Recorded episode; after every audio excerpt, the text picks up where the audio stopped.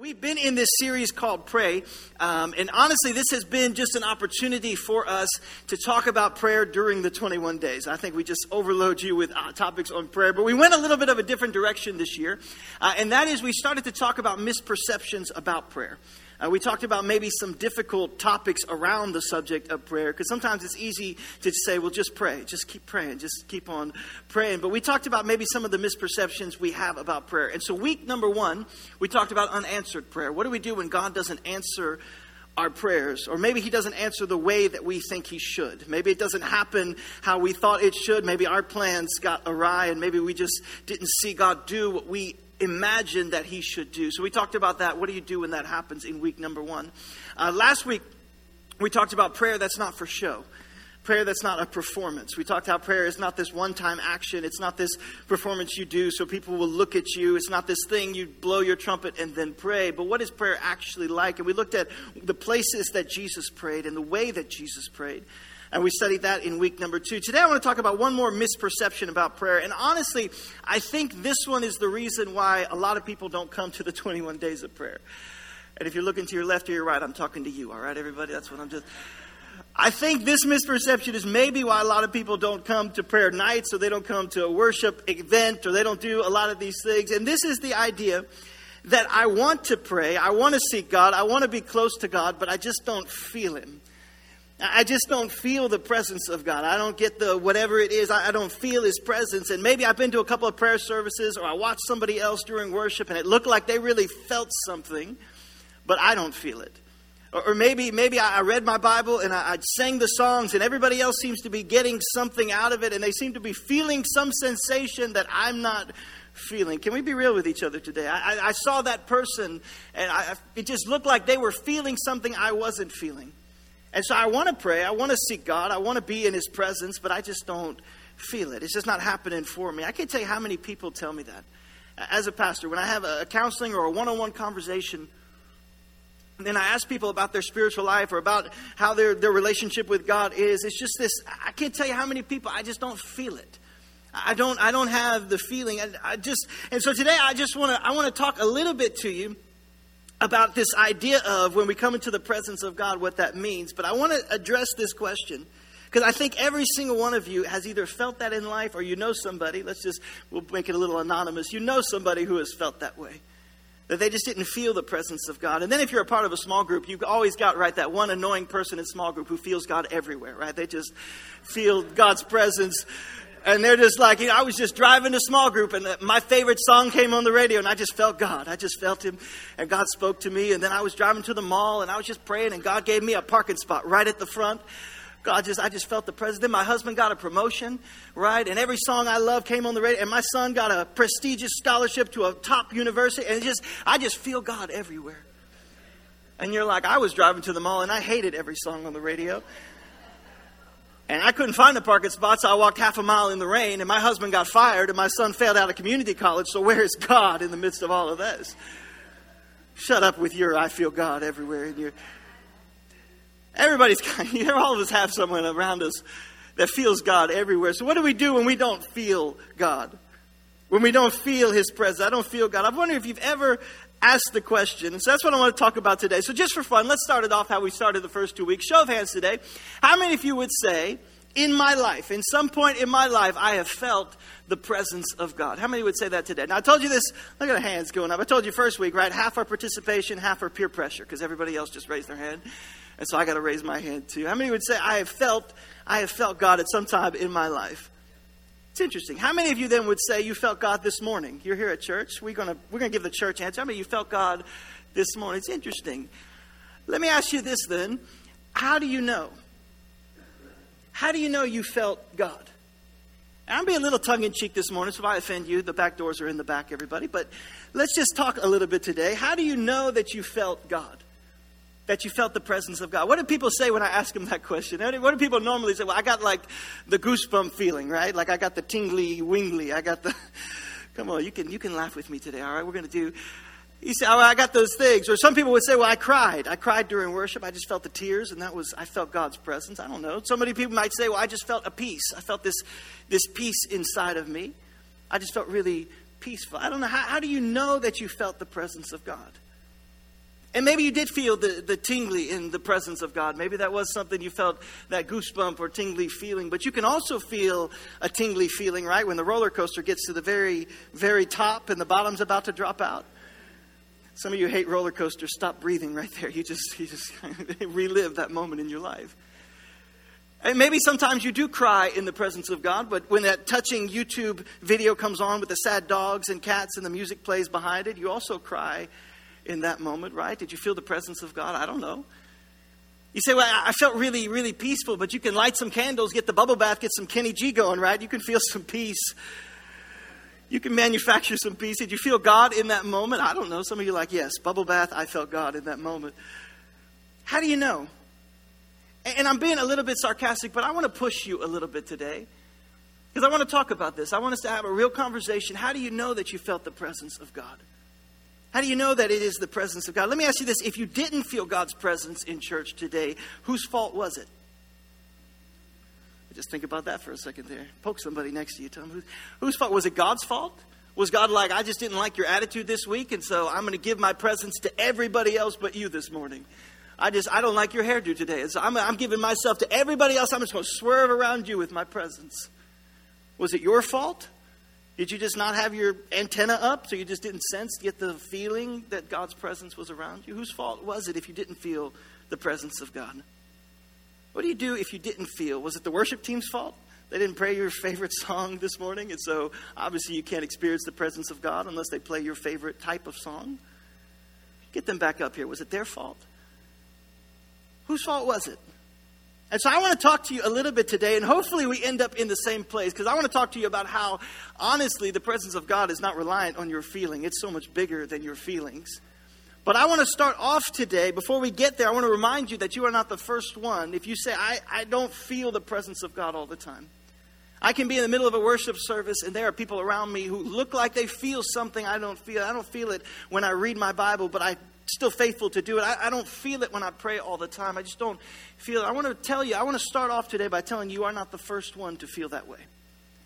And I think sometimes in church, we do a disservice to ourselves and to others around us by trying to put up the facade that we are one hundred percent always so spiritual, always feeling the feelings that everybody else has because we want to be a part of the group. And I want you to know you're not the first one. And so we want to look, I want to give you some personal stories in my own life, but also look at some spirits and giants of the faith, and also one literary Christian giant that I think a lot of you know really well, and let you know that you're not the first one to feel that way. Psalms eighty-eight, let's start off in the Psalms, if you will, at verse thirteen. You can feel the frustration of the psalmist. Last week we read Job. This week I want to switch over to the psalm. He says, but I cry to you for help, Lord. In the morning my prayer comes before you. Why, Lord, do you reject me and hide your face from me? You can feel this, this idea of the, the psalmist here, this, this rejection of God. I'm crying out to you, but I just don't feel your presence. God, I don't even know if you're there. Why do you reject and hide yourself from me? You look at some of the spiritual greats of the Bible. David, who, man after God's own heart, has so many intimate moments with the Lord. Wrote the Psalms and all these different psalmists and verses, right? Yea, though I walk through the valley of the shadow of death, I'll fear no evil. Why? Because you are with me. David, who experienced these intimate moments, yet in other Psalms, other ways, you hear him cry out to God, God, where are you? God, why do you let my enemies do this? God, why is this happening in my life? God, why don't I feel you in this moment? Where are you, God? You see this duality in his life as he cries out, because we read not just the Psalms where he is crying out in faith and in promise, but we read the Psalms where he's crying out in rejection and feeling alone. You're not the first one to feel that way. You look at some more spiritual giants. Paul in the New Testament, this guy experiences the risen Christ. He has these experiences with God, all these revelations. He one time has a revelation of heaven. He's not even allowed to tell. It's so incredible. All these moments of things. But then you look at Saul. You know what Paul did the first few years after his conversion? For years and years and years, he waited. He waited. Waited in the deserts of Arabia. Waited in training. He waited and waited. Some people think he waited over fourteen years. But however long it was, for years, Paul waited for this call to come. For years, he waited on God. Got called and then felt like, what am I supposed to be doing? Even Jesus, you talk about Jesus, the most intimate relationship with the Father of anyone who's ever walked this earth. Most intimate relationship, fellowship, moment by moment. Jesus is on the cross. He becomes sin for us. And I don't know exactly what happened because the Bible's not exactly clear about what the Father did or did not do. But evidently, Jesus, in this moment, becomes sin for us, becomes our sin on the cross. And God, the Father, who is a holy God, cannot look at it. And so in this moment, in Jesus' most broken, desperate moment, he cries out, "My God, my God, why have you forsaken me?" In the words of Psalms twenty-two. Cries out in his most desperate moment, cries out to the Father. "My God, my God." And the wrath of the Father is poured out on him. "Where are you, God?" You're not the first one to feel this way. And I think sometimes we do a disservice to our church and we do a disservice to ourselves when we think, well, I'm the first one ever to not feel the presence, the tingly feeling of God in this moment. And it must not be a spiritual moment because I didn't get the tingles. Some of you know the, the writer C S Lewis. If you don't know, maybe you're not a Christian or you just haven't read his works or you haven't looked into that. He's one of the giants of the literary works of Christianity. And maybe you do know the Chronicles of Narnia, but he wrote a lot of other incredible works. Mere Christianity, Screwtape Letters, God in the Dock, A Grief Observed. Wrote so many incredible works out of the faith. But in A Grief Observed, he actually, he deals with these feelings he has after a tragedy in his own life. One of the most raw and open writings you'll ever read. But C S Lewis, this giant of the faith, he just writes as real as he can be after he suffers one of the darkest moments of his own life. And he cries out to God in the midst of this. And this is what he writes after he cried out. He says, "A door slammed in my face." He's writing how he feels in this moment. He's he's just raw before God. And he says, "And a sound of bolting and double bolting on the inside. And after that, silence." He says, "This is what I felt, like heaven was closed." He said, "I ran to God in this moment." This, this man who had written so many incredible writings and manuscripts about faith in God and about how we come to grips with the different parts of the Bible, all these different things. He had, had done all this for millions and millions, affected the world around. And he says, "This is how I felt in my moment of tragedy." He goes on to say, in this metaphor, there are no lights in the windows. It might be an empty house. Was it ever inhabited? It seemed so once. Why is God so present a commander in our time of prosperity and so very absent a help in our time of trouble? It's a giant of the faith, and this is how he felt in that moment.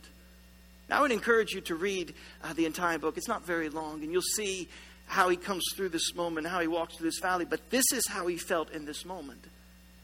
And so if you feel like, well, I just don't feel the presence of God, you are not the first. I just don't feel the, the tingles. I, you are not the first one. If you don't always feel the presence. So what I want to do today is I want to walk through three possible reasons that you might not feel the presence of God. Before we get into the rest of this sermon, I want to see you might, three reasons you might say, yeah, I want to seek God. I, I want to pray. I want to do all these things during the twenty-one days. I want to be a part of the life and the spiritual blood of the church. I want to be in all of this, but I just don't feel. Three reasons that you might not feel the presence of God. Number one, jot it down if you're taking notes. Why don't we always feel God? Number one, you might be valuing feelings over faith. It's going to get quiet in this church today. I can feel it already. We're going to have a great, we have a great Sunday. You might be over sensationalizing the feeling of the presence of God. Because we're doing exactly what the disciples did. So many times, this is the number one cause for a whole lot of Christians, why we don't feel the tingles. Maybe we might be sensationalizing what the presence of God actually means. It's what the disciples and those who followed after Jesus in the crowd did in John chapter six. Watch this. They come up to Jesus and they ask him in the chapter, "What do you want us to do?" And Jesus says, "To believe in me."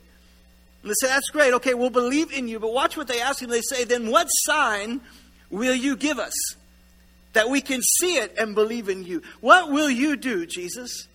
They come to Jesus. They say, "What do you want us to do?" Jesus says, "You need to believe." And they say, "Okay, then give us a sign so we can believe in you. Give us the tingly-wingly so we can believe we're in the presence of actual God. Show us something, Jesus. Do something.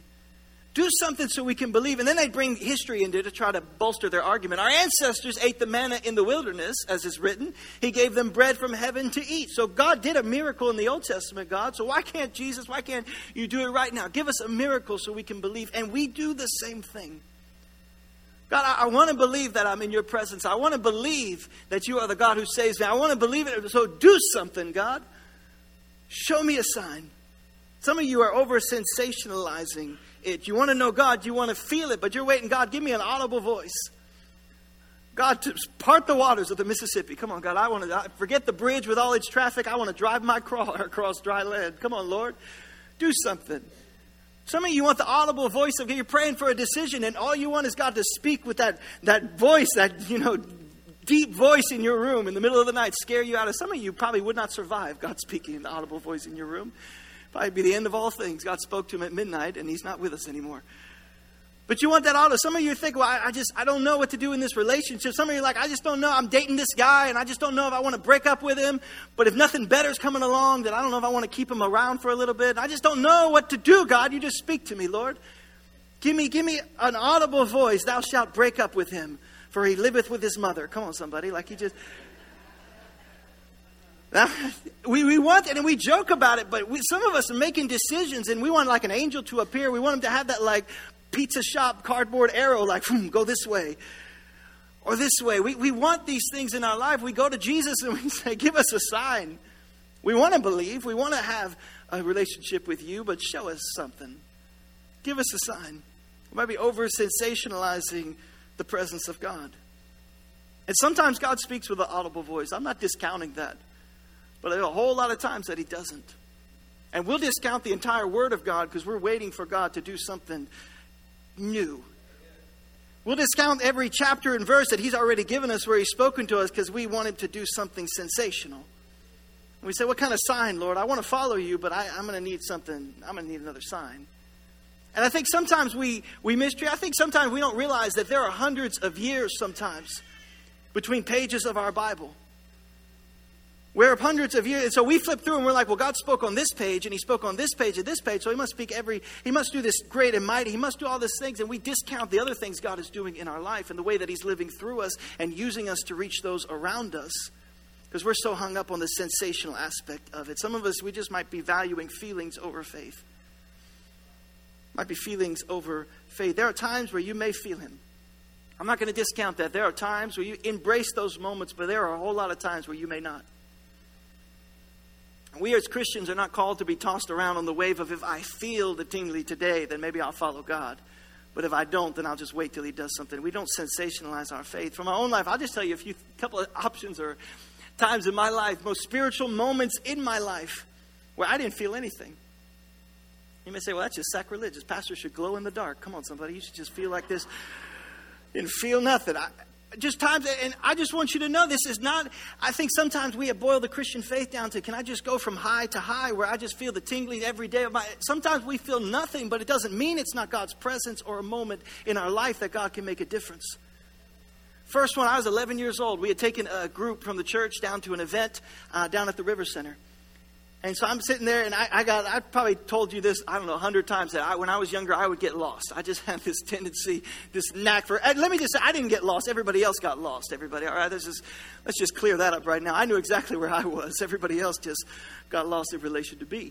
But eleven years old, you lose the group. That is the greatest thing to happen to you in your life. And so I'm just having a great time. I found new seats for myself. I'm just, I'm enjoying everything. I bought some candy. I'm, I'm having the time of my life. Sitting there, and I still remember in that moment, though, sitting there on that hard, non-cushioned, I'm just sitting there on that seat. And I'm looking around me, and everybody else is, there's Christian bands and all this stuff is playing. Everybody else around me, they're raising their hands. Everybody's in worship. And I remember sitting down, eating my candy, and thinking, like just, just having the most simple thought pattern in my head, that God loves me. And not, not in this like hoopty-doopty, whatever, everybody, this emotional, all this kind of stuff. I just remember thinking that in my mind. Not that he loves, you know, pastors and elders and youth leaders and, and all the other people in the youth group, but that God actually loves me. And I remember in that moment, I'm just sitting there, my little eleven-year-old brain, and it wasn't some altar call moment. It wasn't some, you know, orchestrated musical number. I didn't even like the song that was playing. But I remember thinking in that moment, okay, Jesus, I believe. Wasn't a feeling. I didn't feel anything.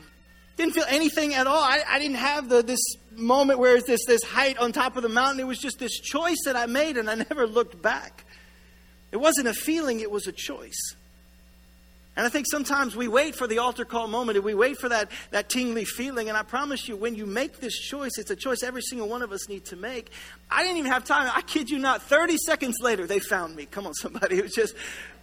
thirty seconds later, that youth leader who was over our age section pulled up with half his face of relief that I was alive and half rage that he would not kill me. Come on, somebody. It was just a moment. It was just a moment in my life. But I, I didn't have time for the tinglies. I didn't have time to cry and have this emotional response. It wasn't feelings. It was a choice. And if I get one thing across to you today, you won't always feel those things. If you do, embrace it. If you feel them at moments, embrace that moment, but it will not be every single one. And we cannot let our faith get derailed because we're so hung up on our feelings. The next one, just a few weeks or a few years ago, sorry, um, I took some supplies from the church to Western Sahara. Uh, in North Africa there to the left of Algeria below Morocco. We had raised money for water supplies and, and these jugs that we were taking, these big fifty and one hundred gallon uh, jugs for each of the homes there, and sent eyeglasses there. And so I took all of that in. I had an incredible trip. We went in to just share the love of this church to them. And so we spent three and a half weeks in the deserts on the left side of Algeria, then into Western Sahara, sleeping uh, in the same rooms, eating the same food with a refugee family out there. And so we ate what they ate. We slept where they slept. And listen to me, I love to go to travel, to go on mission trips, uh, to lead teams around the mission field. I love it more than almost anything in my life. But I will never understand this internal body that God has given me, all right? Because the spirit is willing, but the stomach is weak. It just, it's just the way I was created. I don't understand what it is. I got more sick than I've ever been in my entire life coming out after those three and a half weeks. And so I flew into Madrid, into the airport there, about the next morning to take the flight back to the States. And I spent, I got one of those little hotel rooms in the airport there, and I spent the entire night in the bathroom on the floor hugging the toilet. Come on, have you been there, somebody? You just, just got my arms wrapped around it, just my best friend. For six hours I spent in there on the floor. I thought, just Lord, take me now. Just let this be the end. Let him ride. I died in a Madrid hotel bathroom. It just put that on my gravestone. But my wife tells me I can't tell the whole story in public, so we'll just skip to the next morning, everybody. So we'll just get to there. And so I drag myself out, get on this plane back to the States. And we sit down and the pilot's giving the opening things. And so we pull out onto the runway and we start speeding, about to take off on this plane. And I realize as we're about to take off that I needed more than any moment in my entire life to be in a bathroom. Like at that moment, I had to be. So I didn't care that we were leaving the earth. I didn't care that the little light was on. I am sprinting down the hallway back to the bathroom in the back of this plane, because my life is about to be over. And so I get to the back, and I, poor Stuart, I still see him. He's strapped into his little chair, shouting something at me. And so I just duck in the bathroom and lock the door. And so we're taking off. So the whole plane is about at this angle, right? We're taking off. And so he's he's pounding on the door, shouting at me, "Sir, you need to sit down." And I'm shouting, "I am sitting down." And we just had this great...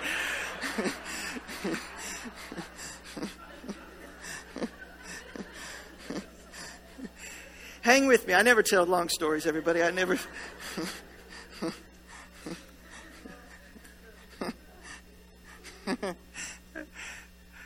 And so after everything settles down, and I'm praying in my life, Lord, if you ever love me, don't let him have a key. Like, if Lord, if you ever. And so to my things settled down, the plane leveled off, and so I finally I emerge. Again, my wife won't let me tell the whole story. So we're I emerge out, and that man is still there. Now we've leveled off, and so he's filling the orange juice cups to pass out to the rest of the passengers. And I thought in my mind, I need to apologize to this guy because I have caused him undue stress in this moment. I have shared the stress of my life with him.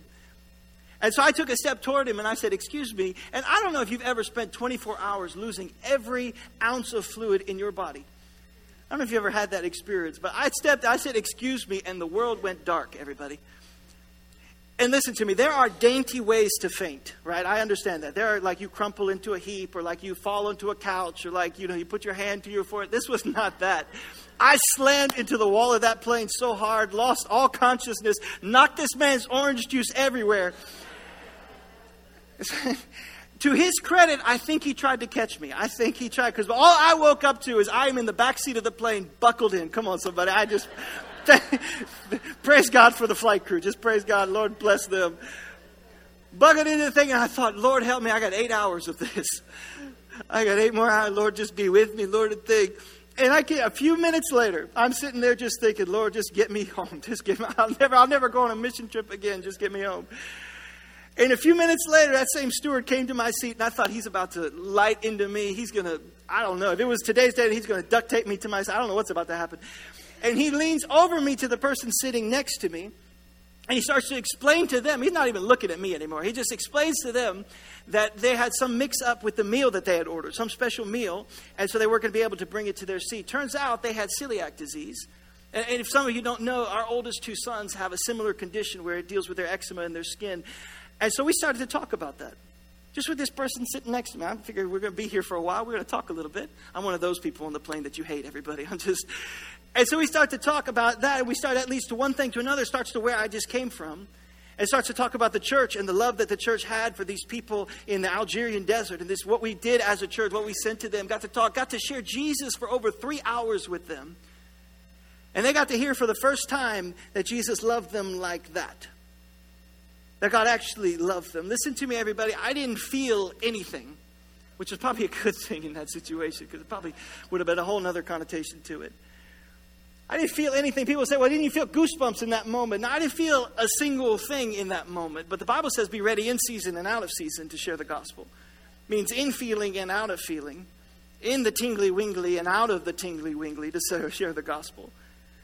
The Bible says in season, out of season, in feeling, out of feeling. And so in that moment, I didn't feel anything short of a sickness. I didn't feel anything short of whatever it was. But God had placed me in that moment. People say, well, didn't God orchestrate it and God moved you and God did all those things? He probably did, but I didn't feel anything that we would say, this is the presence of God. In fact, I felt the exact opposite, but I knew in that moment that God had put me there. I had an opportunity in that moment. And whether or not he caused a sickness, whether or not he moved, orchestrated, did all these things, whether or not all that things happened, he can use the moment that I was in to let me share his love and his gospel. Because it's not about me looking great. It's not about me somehow being this, this paragon of thing. I was, I can't share the whole story. I was puking up. It was an awful moment in life, but God could use it. And so it's not about feelings, it's about faith. If we needed a great sign from God every day of our life to follow him, how weak would our faith be? If we needed him every moment to give us this, this goosebump feeling in our life, how weak would our faith be? We would be like the crowd that cried out, what are you going to do, Jesus? What are you going to do? Give us a sign that we could see. How weak would our faith be? In those moments, listen to me, and I'll, jot it down if you're taking notes, but feelings are not a requirement for the presence of God. They're not, and I think sometimes we have done ourselves a disservice by saying that they are. They're not a requirement for the presence of God. They're not the only evidence that God is with us. They can be. You can experience a feeling in the presence of God. You can experience a peace. You can have those moments, but they are not the requirement for his presence to be with us. Jesus told his disciples one time, you believe because you've seen me, but blessed are those who believe and have never seen. Feelings aren't a requirement. There's some of you, I'll just say it outright, there's some of you who are over-sensationalizing the presence of God. You're looking for the goosebump feeling. You're looking for the audible voice. When sometimes it's a quiet whisper. Sometimes it's just God orchestrating. Sometimes it's God speaking just through his word that he's already given you. But we're looking for something more. Let me tell you it this way. Some of you are looking for something that may not even be there. Because you're missing that God's presence is already with you always. Some of you, you say, well, I just don't, I just need that presence. I just don't believe. Some of you, maybe you're looking for a sign when Jesus already displayed his love for you on a cross. Some of you are asking for something too many times. And the second time, so the first one is we just value feelings. Second one is this. If you're taking notes, jot it down. Maybe you're just simply distracted. This one will hit a little closer to home. Wait till we get to number three, everybody. But maybe you're simply distracted. God is with you, but you're distracted from being in his presence. Probably the most powerful verse for this in Scripture is out of Luke chapter ten. Jesus and his disciples are on their way. He comes to a village where a woman named Martha opened her home to him. Now, Martha has a sister called Mary who sat at the Lord's feet in his presence, listening to what he said. Jesus is physically there. His presence is there. So Mar- Mary sits at his feet. But Martha, watch this. Martha was what? Martha was distracted by the preparations she needed to make. Preparations for Jesus. But it kept her from his presence. You know, I have met Christians sometimes who are so wrapped up in trying to do the works for Jesus, they don't spend any time in the presence of Jesus. They get so wrapped up in trying to do as much as they can for Jesus, they never spend any time with Jesus. They don't even know him, but they know what to do for him. And I think sometimes we misuse, and honestly, it doesn't even have to be for Jesus to be distracted. It doesn't have to be works for the ministry to be distracted. We are blessed and cursed with more distractions than any generation that's ever come before us. And I say blessed and cursed because sometimes it can be a blessing, but I think a whole lot of times it can be a curse. That we're so distracted. We talked a little bit about this last week when we go to pray and we think, well, I've got this to do and this kid to pick up and that one to drop off. And I've got this thing to prepare and I gotta, I gotta get this thing here and we gotta pick up milk for tonight and we're out of butter and we have to mow the lawn and we don't have the oil for that. And we, we get into these moments where we should be spending time with God and we're just distracted. We just let the things of the world choke it out. We just let it distract us. It says Martha was distracted from being in the presence. God is with us, but maybe we're just missing his presence because we're distracted. Third thing, if you're taking notes, is this, and this one isn't quite so much fun, but maybe some of you, you may not be seeking God because your heart has been hardened.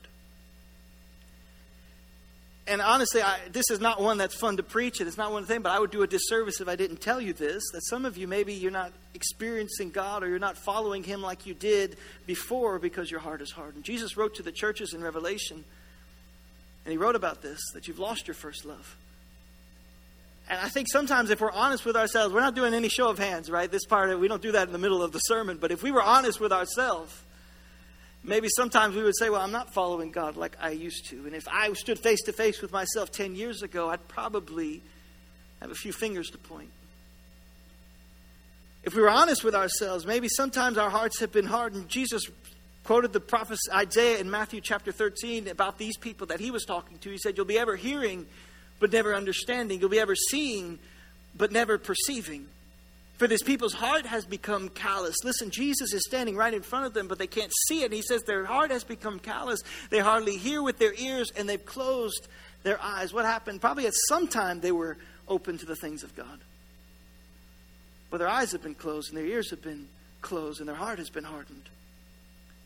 And I don't know if that's you today. I'm just walking through a couple of reasons maybe that we don't experience the presence of God. And maybe it's just because our heart has been hardened to the things of God. We're not soft to those things anymore. We've let the thorns of life grow up and choke it out. And we just let our hearts be hardened. Isaiah chapter fifty-nine, it says this, and I don't want to use this to scare you. That's not what this sermon is about. That's not what my heart is. But I would do a disservice if I didn't at least warn you of this, because the number one reason, honestly, for a hardened heart, for a Christian, maybe who's followed God a long time, or maybe not as long, but for a Christian to have a hardened heart, the number one reason is a sin in your life. If you want to be closed off to the things, the number one reason we don't spend time in the presence of God, number one reason we skip our Bible reading, or we stop praying, or we skip over these moments where we spend time with God, it's the same reason Adam ran from God and hid in the garden, is because there's sin in our life. We're nothing new, everybody. We're not some new thing. No, because of sin in our life, oftentimes we will not spend time in the presence of God. We're not open to the things of God because our hearts have been hardened. In Isaiah, the prophet says to this, God says, listen, the Lord's arm is not too weak to save you, nor is his ear too deaf when you call. It's amazing. Watch this. But it's your sins that have cut you off from God. He goes on to say in the chapter that you don't, the way that you fast, you pray and you fast, but you raise your hand and strike your neighbor and you don't give to the poor and you, you do all these things. And he says you can't fast as you do today and expect your voice to be heard on high. We don't talk about those verses too often. And listen to me, we could spend three weeks in this. I want to be very careful here when I explain this. Because number one, watch this. If you are a follower of God, you're a follower of Jesus, you're a Christian. If you sin, are you no longer a follower of God? Are you somehow not a Christian anymore? Obviously not. If you're a follower of Jesus, you sin, you're still a follower of Jesus. But there is a loss of intimacy that comes when you have an unrepentant sin in your life. Let me let me explain it this way. If you are in a relationship, a marriage or a friendship or something, if there is a loss of trust in that relationship, if there's some breakage of trust, there's something that happens, there is a loss of intimacy that comes along with it, right? Everybody understands that. You lose that intimacy in there. Same way is true when you have an unrepentant sin in your life and you allow your heart to be hardened. And I've seen it so many times in people's life. And the reason I know it so well is because there have been times in my own life that I have let some sin in my heart, some sin that continued to be there over and over, that I didn't go for repentance and I didn't go for forgiveness, that allowed that intimacy to be broken. It's not that God moved away. It's that we have allowed something to come between us. And when we have those sins in our life, I can promise you there is no greater source of stress and anxiety in your life than a hidden, unrepentant sin that you hide away in your heart, that you won't let anybody see, that you won't bring out in small group because there's no way they'd understand it. You won't bring out before God because there's no way he could love you. And so you let that thing fester and you lose an intimacy with God. You say, well, I just don't feel like I'm living for God the way I used to. I would pray like David prayed, Lord, search me. Search me, oh God. See if there's any wicked way in me. David prayed again in his life. He said, he said, purify me, God. He, he cried out to God, see if there's any wicked way and lead me into path everlasting. He called out to God, Lord, cleanse me. God, God, cleanse me in my life, because trust has been broken when there's something separating you from God. And some of you are saying, well, that's great, Pastor. I'm enjoying that, but I don't do any of the big sins. Well, congratulations, everybody, whatever those are. Like, just congrats. Let me pat you on the back. But maybe you're living with what we might call social sins. And they just have been in your life for so long, we're just living with them. Things culture says, well, everybody does these things, so it's okay if you just have them. You just say, well, Lord, it's just my thorn in the flesh. No, it's sin. It's sin. And I don't know what those might be. I don't know what you might be living with. Some of us, we just learn to live with these social sins. I don't know what it might be for you. For you, it might be envy. You can't even like look at Instagram without thinking, well, I want that house and I want that boat and I just can't, I want that spouse. I can't, God gave me this one, but I want that one. And I just, I hate her. I can't believe she got that thing. And I hate all of them. I can't, I don't even know why they're my friends. I just hate all of them. I just hate them all. Envy. And you're living with it. I don't know what it might be for you. For some of you, it might be gossip. Did you hear about so-and-so? We just need to pray about so-and-so. Let me just tell you all about them so you can pray for them. And we're living with it. Could be lust. Could be you just have an eye that wanders around. I don't know what, it, and I don't want to be mean today. I don't want to poke a finger in there, but I do want to be honest with you. Some of you, it might be gluttony. It might be pride. It might be lying. It might, whatever it is. So many times we let these sins fester and live in our lives. Could be laziness. What, what social sin have you allowed to take root in your life? Because it's just, okay, it's just my thorn in the flesh. It's sin.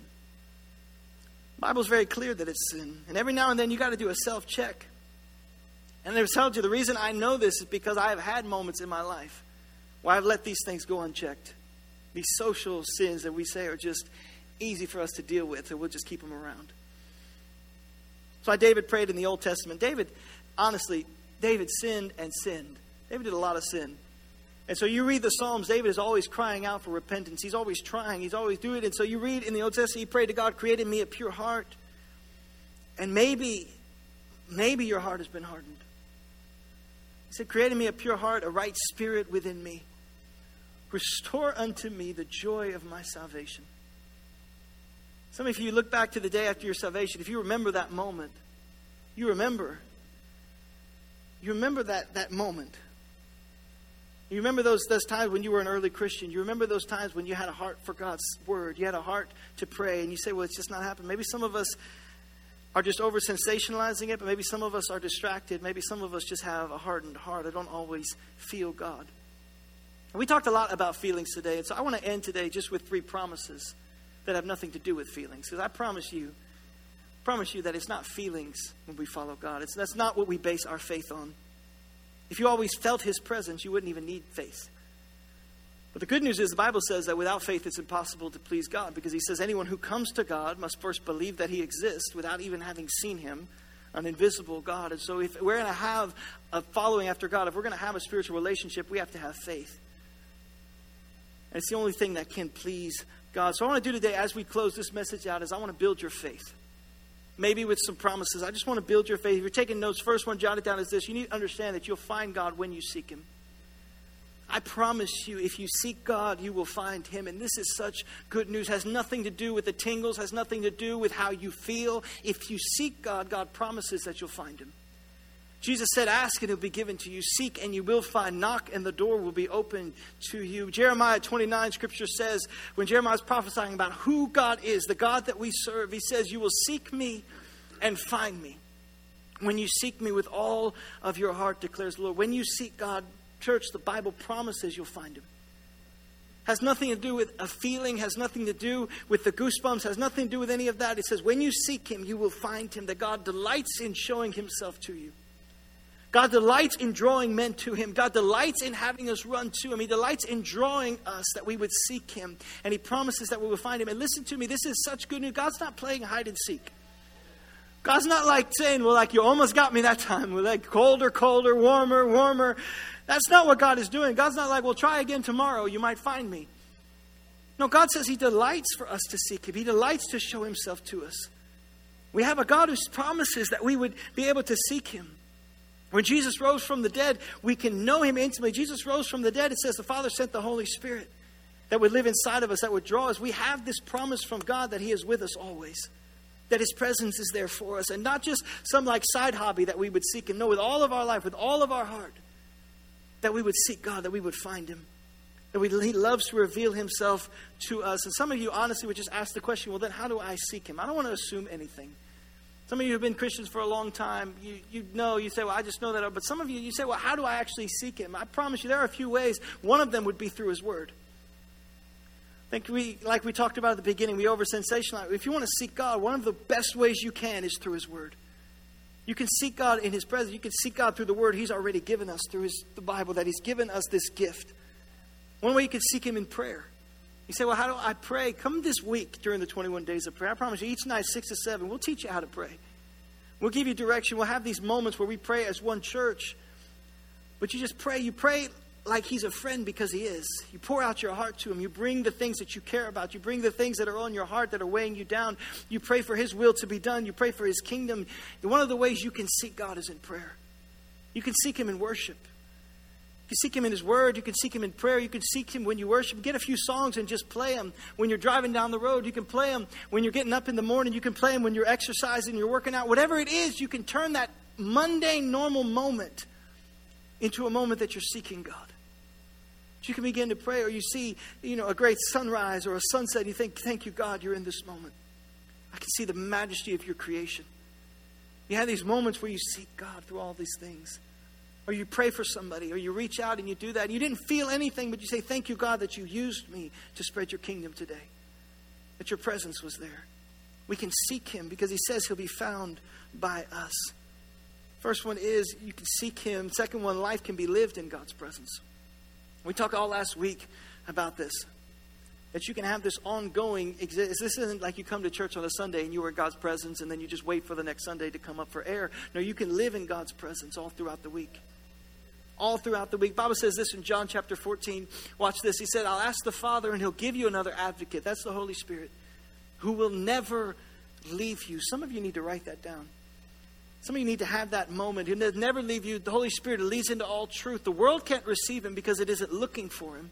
And it doesn't recognize him. But watch this. But you know him because he lives with you now and later will be in you. You know where you are in this verse? You're in the later. It's after Jesus died and rose again. You're in this later, that we have this promise of the Holy Spirit that lives inside of us, that guides us, that directs us. That if we never feel the goosebumps, we never feel the tingle, we never feel any of that, we know that God is with us. We know that God is leading us. We know that God lives inside of us. And so you can live life in the presence of God. You can live your entire life as a Christian in the presence of God. And the third one, probably the most important of this moment, is you can experience God right where you are. Here, right now, without a shadow of a doubt, in your life, when you live, you can experience God. Watch this in Acts chapter seventeen. In the first verse, he talks about God created the world, created everything in it. But from one man, he made all the nations. They inhabit the whole earth. He marked out their appointed times and histories, the boundaries of their lands.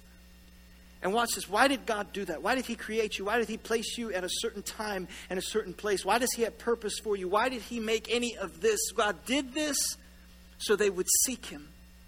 And reach out to him, perhaps, for him, and find him. Though he's not far from any one of us. Though he's not far from any one of us. God did it so we would seek him. God did it so that we would know him. God did it so we have a relationship with him. Why did God create us? Why did he place us at different times? Why did God do all of this? He did it so we would seek him. That we would reach out to him. God is not a God who is hidden. God is not a God who plays hide and seek. God is a God who wants us to seek him. And to have a relationship with him. And the promise to us is that when we would seek, we would find. That he would be found by us. That's why it doesn't really matter what I feel. That's why it doesn't really matter that I have the goosebumps. It doesn't really matter what I feel. If some days I feel God's presence, I'll embrace it. But if some days I don't, I'll still worship him. If some days I feel this heightened sense of whatever, I'll embrace those moments for what they are. But if some days I don't, I'll still lift up my praise to him. Because it doesn't matter what I am feeling. It doesn't matter if I feel God's presence. What I want him is to feel my worship. I want him to feel my adoration. I want him to feel my existence. Because it's not about me. It's all about him. The glory is given to him. And so it doesn't matter if I feel the presence. It doesn't matter if I feel the tingles. What matters is that I lift up my worship to a God who is worthy of it. In all of my life. And so if I'm on the mountaintop and I'm feeling the spiritual high, I will worship him on the mountaintop. But if I go through the valley of the shadow of death, if I go through that moment, I will still praise and worship him. When I'm in the darkest moment, when it feels like heaven is silent, I'll still lift up my praise. I'll still lift up my worship. I'll still live in this quiet confidence that my God never leaves me or forsakes me. It doesn't matter what I feel. What matters is our faith as we live this life for Christ. As we live this life in things. I want him to have my adoration. I want him to have my worship. Anytime a child lifts up his hand towards God. You think about this. Jesus used this analogy several times. He said, you as earthly parents, you know how to give good gifts to your children. You as earthly parents, you know how to love your children. You as earthly parents, you know how to reach out to your children. He said, you know all that. How much more? How much more the Father's heart towards us? Anytime a child lifts their hand toward a parent, anytime a parent responds to that child, anytime we lift our hearts towards God, anytime we seek him, God responds to us. And I, it might not always be a tingly feeling. It might not always be the goosebumps. It might not always be an audible voice. It might not always be the ground shakes. It might not always be all these things that we have conditioned ourselves to expect. But I promise you, your God never leaves you or forsakes you. I promise you God's presence is with you always. I promise you your God loves you. I promise you. And so we stand on our faith. We don't stand on our feelings. We stand on our faith that he is a God who rewards those who seek him. He is a God who is open to those who go after him. He is a God who loves us in every moment of our life because he loves to reveal himself to those who pursue him. Bow your heads with me as we pray today. Father, I just pray, God, as a church full of people, God, who long to be in the presence of God. I pray, Lord, right now, God, if we have over-sensationalized it, forgive us. God, if we have had a hardened heart, forgive us, Lord. If we have become distracted, forgive us. Lord, if we have allowed our feelings to take precedence over our faith, God, forgive us. Because as a church, all we want is to seek you. All we want is to live our lives in the presence of God. And so I ask you right now, Lord, let us see you in the moments, God, that maybe we don't feel it, but let us know that your hand is working. God, let us continue to search in your word because you have spoken to us. God, let us continue to pray in these moments because we know that you are a holy God who cries out and meets us when we seek you. We know you are not far from any one of us. And Lord, right now, we just ask you, Lord, we know that you can speak audibly. We know, God, that you can move mountains and you can shake the earth. But even if you don't, let us live with the confidence that our God is with us. God, I pray for those who may be missing you because of the buffer of sin.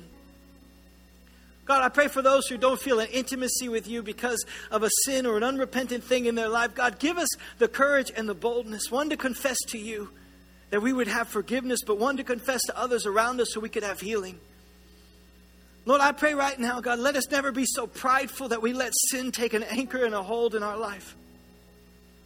Let us never be so prideful that we miss out on a forgiveness that you are offering freely. Let us never, ever, God, give us the boldness. Lord, I pray for those, Father, God, those who may have felt a hardened heart, God, or may have missed out, God, have lost the joy of their salvation. God, those who may have forgotten their first love, I just pray, Lord, rekindle that fire in us. Lord, let us not be like the mob that cried out, give us a sign, but Lord, let us just be humble before you and say, we'll follow you. No matter what we feel, we'll follow you no matter what happens. Just continue praying right now. And those, some of you might be here today or you're watching online. Some of you, you're hearing all of this. And maybe you don't feel the presence of God and you don't feel close to God and you feel a million miles away from God because you just don't know him. And you say, well, these all sound great, but none of those reasons are because of that. I just, I don't feel close to God because I just don't know him at all. Listen to me today. He knows you. And not the spruced up, nice version of you that you drag to church on a Sunday morning. He knows the real you. And listen to me carefully. He loves you anyway. He knows the you last week. He knows the you last night. And he loves you anyway. He wants you anyway. And I don't care what anybody else has ever told you. God loves you and God wants you. And so if you're here today and you say, well, all of that sounds nice. I'd love to have a relationship with him. I'd love to be close to him, but you just don't know what I've been told, or you don't know how I would be treated. You don't know. You, God just wants to judge me. Listen to me. The Bible says that Jesus Christ came into the world not to condemn the world, but that the world through him might be saved. The Bible says, while we were still sinners, Christ died for us. That he came for us exactly as we are, that he loves you, that he wants you, that God is drawing you, that he's drawing you. And so in this moment, I want to give you an opportunity. I'm not inviting you to join a church. I'm not asking you to pick up a religion. I'm not going to take you to a side room and give you a hundred different steps. That's not what this moment is about. Right now, I'm just telling you that Jesus wants you and you can follow him. You say, well, who is Jesus to me? Jesus is the perfect Son of God. While we were in sin, Jesus came to the earth, died on a cross for our forgiveness, but he didn't stay dead. He rose again three days later, that anyone can call on the name of Jesus and be saved. Anyone. And so that's you right now. I just want to pray with you. And we as a church, we've dedicated this, that we would pray along with anybody who wanted to make that decision. You're watching online, you're in the room, you say, right now, I want to follow Jesus. I want to repent of my sin. I want him to make me brand new, and I want to follow him with my life. If that's you right now, I'd just be my honor to pray with you. You can make that decision right now. It doesn't have to be a goosebump feeling. If you feel that, that's great. If you feel God's drawing you, that's incredible. If you feel him pulling on your heart, that's amazing. But if you feel nothing, you can still make a choice to follow him. Because every single one of us, at some point in our life, we made a decision. Every single one of us, at some point in our life, we said, I repent of my sins and I follow Jesus. At some point in our life, we made that decision. This can be your moment right now. If you say that's you, just pray this with me. In church, no one prays alone. Say, Jesus, forgive me of all of my sin, of all my mistakes. I repent. I believe you died on the cross. I believe you rose again. And I make you the Lord of my life. In Jesus' name. And all of God's church said amen and amen. Church, can we give God glory for what he's done today?